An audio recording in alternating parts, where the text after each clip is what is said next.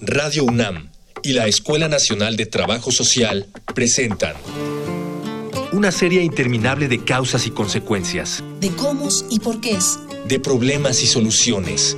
Eso es la vida. Vida cotidiana. Sociedad en movimiento.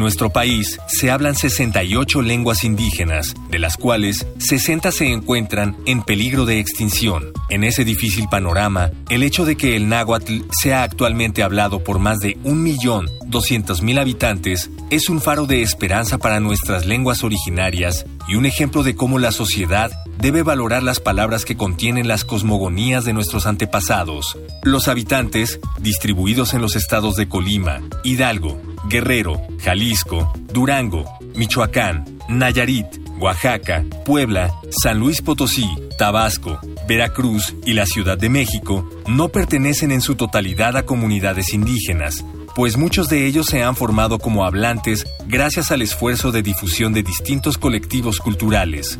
En esta emisión de Vida Cotidiana, Sociedad en Movimiento, hablaremos sobre el náhuatl en la actualidad con la maestra Leticia Aparicio Soriano, profesora de la Escuela Nacional de Trabajo Social, y con la maestra Elizabeth. Dialogar para actuar, actuar para resolver.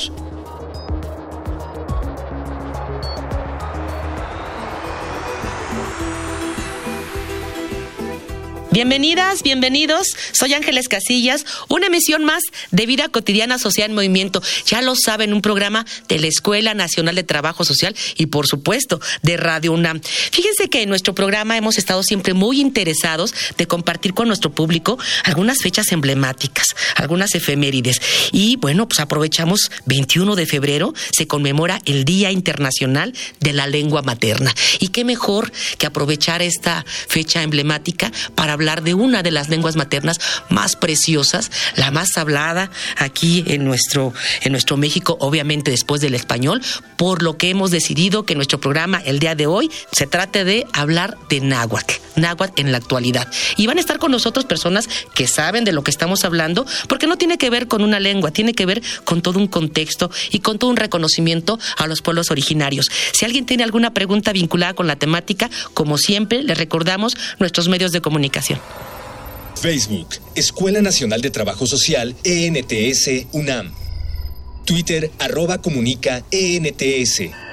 Instagram, comunicación, ENTS. ¿Ya escucharon los medios de comunicación? ¿Sugieran alguna temática, alguna pregunta? Vamos a hablar de náhuatl en la actualidad y me da mucho gusto recibir aquí en cabina a la maestra Leticia Paricio. Maestra Leti, muchas gracias por estar con nosotros y a la profesora de náhuatl en nuestra escuela, la maestra Elizabeth Alvarado. Gracias, Elizabeth, por haber aceptado la invitación. ne nipatok pampanica eh, nietok in teposhuescaloni huitlamastilcalco. Si lo puedes en español, porque no toda la gente que nos claro que sí. ¿Qué tal? Un saludo y me da mucho gusto estar aquí en Radio UNAM, en el programa de nuestra Escuela Nacional de Trabajo Social. Muchas gracias por la Muchas gracias por la traducción, maestra, también. Y sin más preámbulo, vamos a iniciar con algo que me parece que el público debe, debe sentirse muy, muy, muy digamos, parte de esto, ¿no? En cuanto al tema. Y me gustaría mucho, este, Elizabeth, si pudieras eh, compartirnos qué es lengua materna, qué debemos entender por lengua materna y por qué la importancia de, no solamente de tenerlas, sino de conservarlas. Claro. Eh, bueno, en primer momento deberíamos comprender que una lengua materna sería cualquier lengua. El motivo de conmemorar esta fecha y en la cual nos integramos como pueblos indígenas es también frente a esta inminente necesidad de, generar espacios, de generar condiciones ante las lenguas minoritarias, ante las lenguas que están en riesgo, ante las lenguas que de pronto no tienen espacio, eh, que están perdiendo su vitalidad. Es, es por ello que, que de pronto digamos, nos, nos venimos a sumar en este Día Internacional de la Lengua Materna, pero en realidad todas seríamos lenguas maternas ¿no? Todos aprendemos de un núcleo familiar o principalmente quien nos acoge en ese, al llegar a este mundo es nuestra madre y por ello que recibe ese nombre de, lengua materna, porque tenemos un entorno que nos recibe y nos proporciona todos estos elementos que, brinda, que se brindan desde el lenguaje. Maestra, tú hablas el náhuatl, lo enseñas. Y si hablamos de lengua materna, ¿quién te lo enseñó a ti? Lo aprendí en mi familia aunque curiosamente en, mi caso es mi familia paterna. Ah, entonces, lengua materna por la primera acogida, pero no necesariamente tiene que ver con la figura femenina. Finalmente es el entorno familiar, aunque mi madre también está como en, ese entorno, pero fue más por, por la parte paterna. Digamos que entonces cuando aludes a materno tiene que ver a orígenes, al vínculo, a tus raíces, a quienes te rodean, a quienes te comparten, ¿cierto? Sí, a, esta comunidad que, que nos acoge. ¿Puedo saber de qué parte de la República eres, maestro? Claro que sí, eh, del estado de Puebla, del municipio de Iztacamastitlán, Puebla. Pues muchísimas gracias. Vamos a seguir platicando de, esto, pero muy bonita la descripción de por qué lengua materna. Así nos sentimos parte de, de esto, ¿no? Eh, Maestra, justamente por lo que decía, ¿quién lo transmite, maestra Leti? ¿Esto es solamente originario de los pueblos? ¿Es solamente originario de los pueblos indígenas? Eh, estábamos ahorita, eh, o yo estaba escuchando a la maestra Elizabeth decir lenguas, lenguas maternas, y, ciertamente eh, se trata de, de, más bien el cómo lo aprendemos en, nuestra primera comunidad, que es la familia o las familias, nuestras familias y después eh, pues como también tenemos la experiencia de pues no solo aprender una sola lengua, aprendemos, digo, tenemos la fortuna de aprender pues no solo castellano, náhuatl, y ahorita yo estoy aprendiendo triqui, en fin, otras lenguas, ¿no? Entonces no es propio de, de una persona indígena el, el, aprender y el hablar una lengua indígena. Tengo compañeros que no necesariamente pertenecen a un pueblo originario, ¿no? Incluso vienen este, personas que, se reconocen como de otro origen, digamos, étnico. Eh, y extranjeros, ¿no? En, este, tenemos compañeros en la clase que, vienen de otros países y, que lo hablan y lo dominan, ¿no? Entonces no es meramente algo este privado, pues, de los pueblos indígenas. Eh, sí pertenece, pero puede apropiarse otra comunidad, otra persona, en la medida en que pues la persona lo, lo respete, lo aprecie y, y, lo use como una aportación para los pueblos también. Claro. Fíjate que eso nos puede llevar a, a, a otra pregunta. ¿Por qué? Porque de alguna manera entre todo lo que implica esto, los vínculos y demás, también representa una forma de comunicación con el otro. Y entonces en ese sentido, donde también hay extranjeros o personas que no necesariamente pertenecen a pueblos originarios que la pueden aprender, dominar, inclusive pareciera enseñar, ¿qué diferencia entonces una lengua de un idioma, maestra Elizabeth?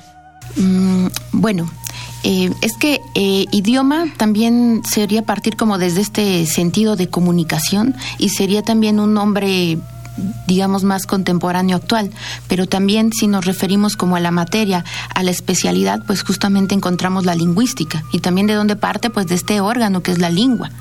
Entonces, eh, creo que también a veces cuando hablamos de lengua, idioma y dialecto, a veces también es poner una posición sociopolítica, eh, en donde de pronto es como también significamos frente a una cultura qué es una lengua o qué es un idioma o qué sería un dialecto, porque también algo que, que yo creo que hemos padecido es que, bueno, eh, siempre se refiere a nosotros, a nuestras lenguas como dialectos, y, se piensa que son lenguas, eh, pues, arcaicas, lenguas sin escritura, lenguas que, que necesidad o de, entrar en ciertos espacios, pero, bueno, eh, precisamente volviendo a la pregunta de, de entender la diferencia entre idioma ¿Lengua? y lengua, pues realmente sería ahí también como, como esta función. Pero yendo a su origen, pues lo, sería la, la, lengua, ¿no? Pero no, no hay, vamos, no hay por qué pelear entre una y otra. Y creo que tampoco ninguna determina que sea superior o inferior. Eso tendríamos que también tenerlo muy claro. Qué bueno, me parece muy, muy, muy acertada tu, tu explicación en el sentido de que no es uno ni menos que otro porque tenga una configuración diferente. Es más bien, así lo capto, maestra Elizabeth, tú me corriges si estoy equivocada, tiene que ver con el rescate de lo el origen, ¿no? Y esta parte de la lengua, tú decías que es algo más simbólico. ¿Estamos? Voy a invitarlas, maestras, voy a invitar a la gente que nos está escuchando a propósito de, lenguas y a propósito de lo que vamos a, a, estar abordando más adelante, porque nos vamos a entrar en náhuatl, a una infografía social, un material que nos prepara producción. Adelante. Infografía social.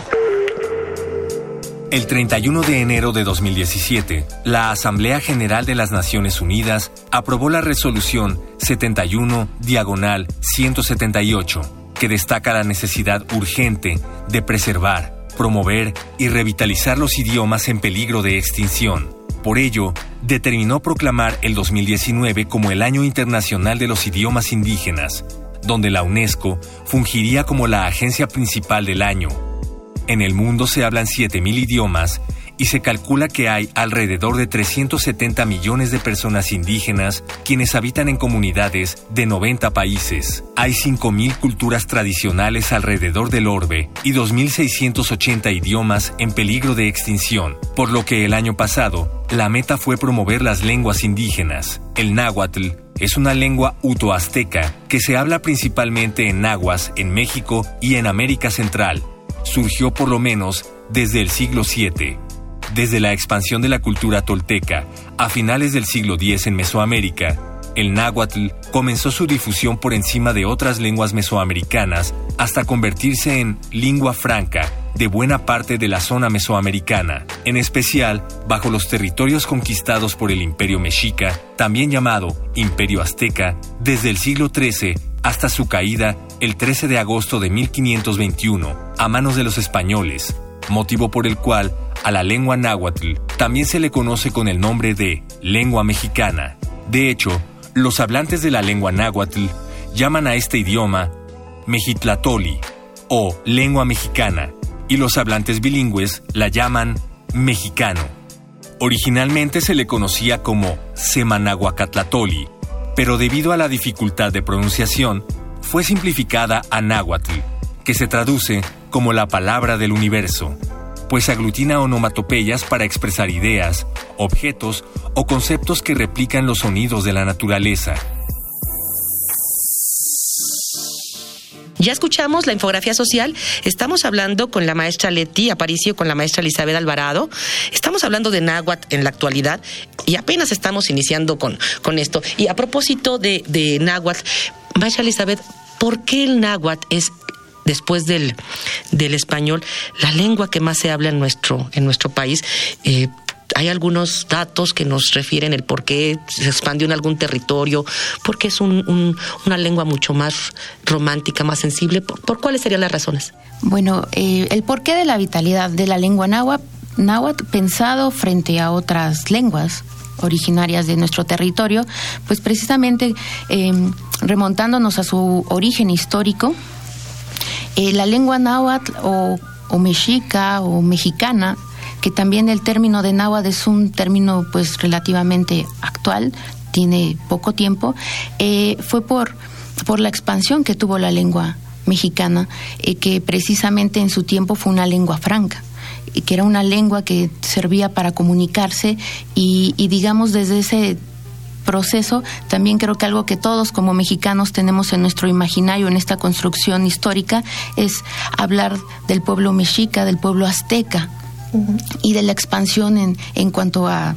a su territorio tenía y entre otras cosas. Entonces, esa reminiscencia pues también viene a, repercutir en que sea también la lengua que se utilizó como vehículo también dentro de todo este proceso de colonización y precisamente que, que también ahora pues podamos ver que, que, tiene una vitalidad y la lengua náhuatl es la lengua eh, más hablada, igual también con mayor número de hablantes, en, a diferencia de otras lenguas. Pero bueno, yo también quisiera mencionar que me parece que no por ello también no, no padecemos o sufrimos condiciones de desplazamiento, de pérdida de la vitalidad, que, que ya no se está utilizando la lengua náhuatl. Entonces, pues bien, si lo vemos en esa dimensión de que sí es la más hablada, la que tiene mayor número de hablantes, pues creo que tenemos una situación privilegiada frente a otras lenguas, pero no por ello quiere decir que, que también no estemos bajo ese proceso de, pues, ¿por qué no decirlo? Incluso aún sigue el exterminio de nuestras lenguas originarias. Y es algo que de verdad como, como mexicanos no deseamos. Y justamente, maestra Leti, tú eres una de las consentidas aquí en el programa. Y cada vez que identificamos alguna efemérides, alguna fecha vinculada con el rescate de pueblos originarios, con el rescate de las lenguas, porque no solamente hemos hablado de náhuatl, también hemos hablado de ñan, ¿Cómo se llama, maestra? Ñactro. Ñactro. Ah. eh, Ingiva, Ingiva, Ingiva. Ah, ah, hemos tenido programas, hemos sido insistentes, de verdad, en que esto no se pierda. Y si esto puede ser un vehículo para quienes nos escuchan y despertar el interés y la atención, pues de verdad que no dejaremos pasar fecha que no se dé. Ya nos decía la maestra Elizabeth, mucho de lo de lo de la, lo de la preservación de la lengua náhuatl, o más bien que sea una de las más habladas, tiene que ver con la extensión y con la expansión. Algunos otros aspectos vinculados a por qué sería la lengua náhuatl la más hablada después del español, maestra Leti. Eh, pues tiene que ver con que eh, pues desde la llegada de los europeos eh, eh, fue la lengua que, pues, con la que hubo esa especie de, encuentro o desencuentro entre, entre las distintas culturas. Y de alguna manera, pues, sí hubo violencia, pues, hacia la lengua, pero también fue una especie de, de vehículo de, colonización, de vehículo de evangelización. Hay escritos, ¿no? De, de, sobre todo la Iglesia Católica, que se encuentran en, en el mexicano, y em, pues, pues se utilizó, ¿no? Entonces, por ahí de alguna manera pudo, pudo salvarse, por, por ponerlo en esos términos. Eh, sin embargo, eh, pues no, no, no estamos eh, exentos ¿no? De, de, la pérdida de la lengua. Se sigue utilizando mucho, en, también mezclada con el español o el castellano cotidiano.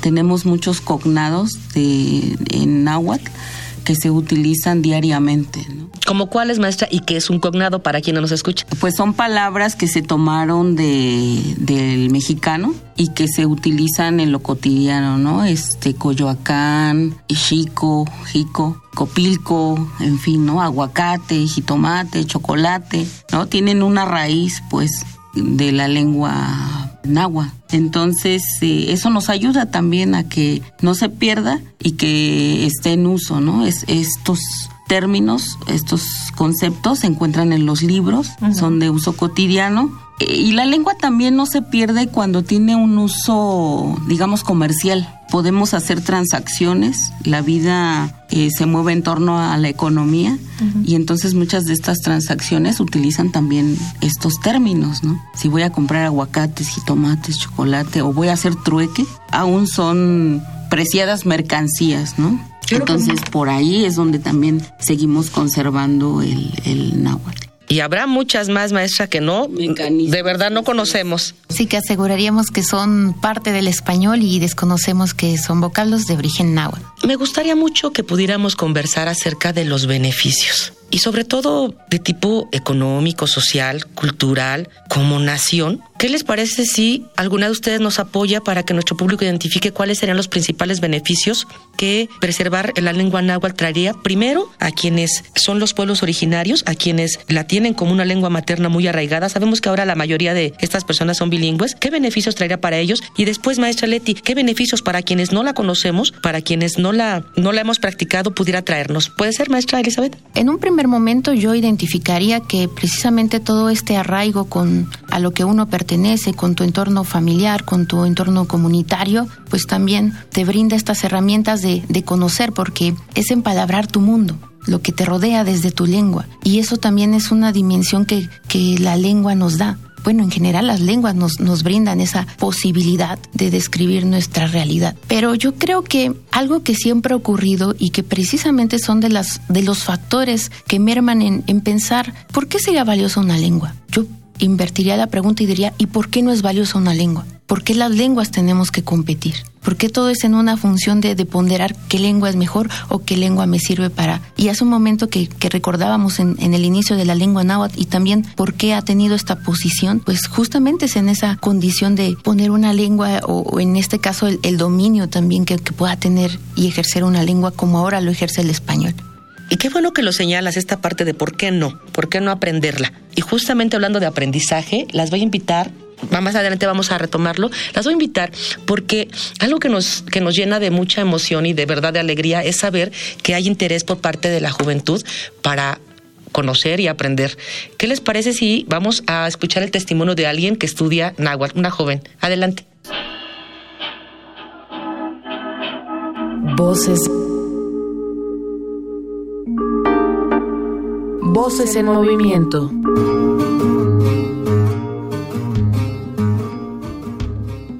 Mi nombre es Violeta Berber Torres, tengo 22 años y soy estudiante de maestría.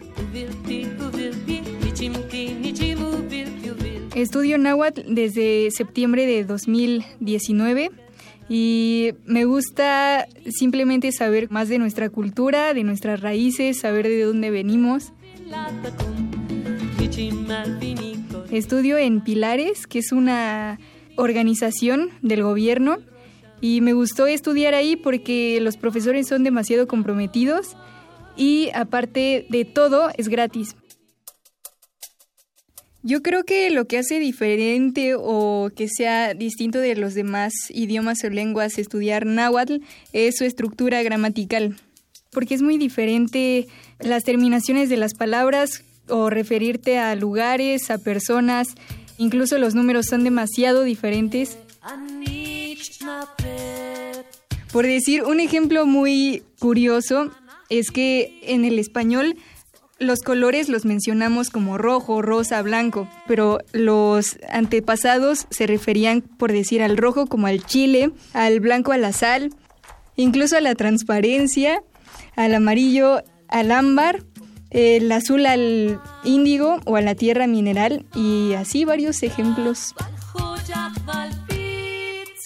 Recomiendo bastante estudiar náhuatl porque siento que como mexicanos es una herramienta muy importante saber más de nuestra cultura, de nuestras raíces. Está muy padre también estudiar los otros idiomas, inglés, francés, pero eh, está bien también adentrarnos más en lo que somos. Kuali Tonali Nokali Radionam, que significa un saludo, mi casa Radionam.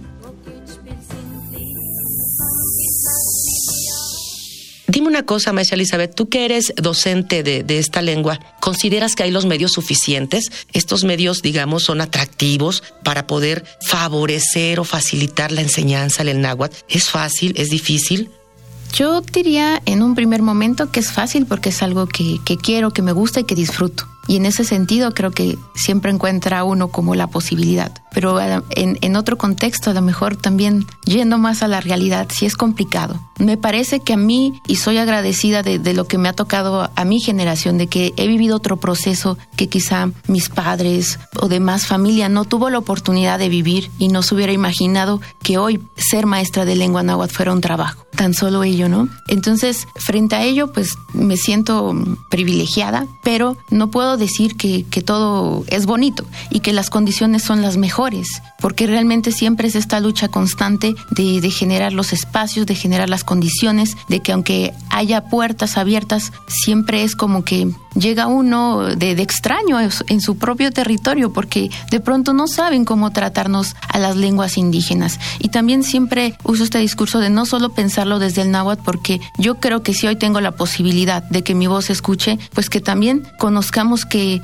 la condición que viven todas nuestras lenguas. Y si yo que pertenezco a una lengua que goza de ciertas ventajas, por decirlo de algún modo, imagínense qué circunstancias no viven mis otros hermanos. Claro. Y te voy a decir algo, maestra, que te va a alegrar no solamente por la pasión con la que aludes a cuando hablas de la lengua náhuatl, sino también por la proyección laboral.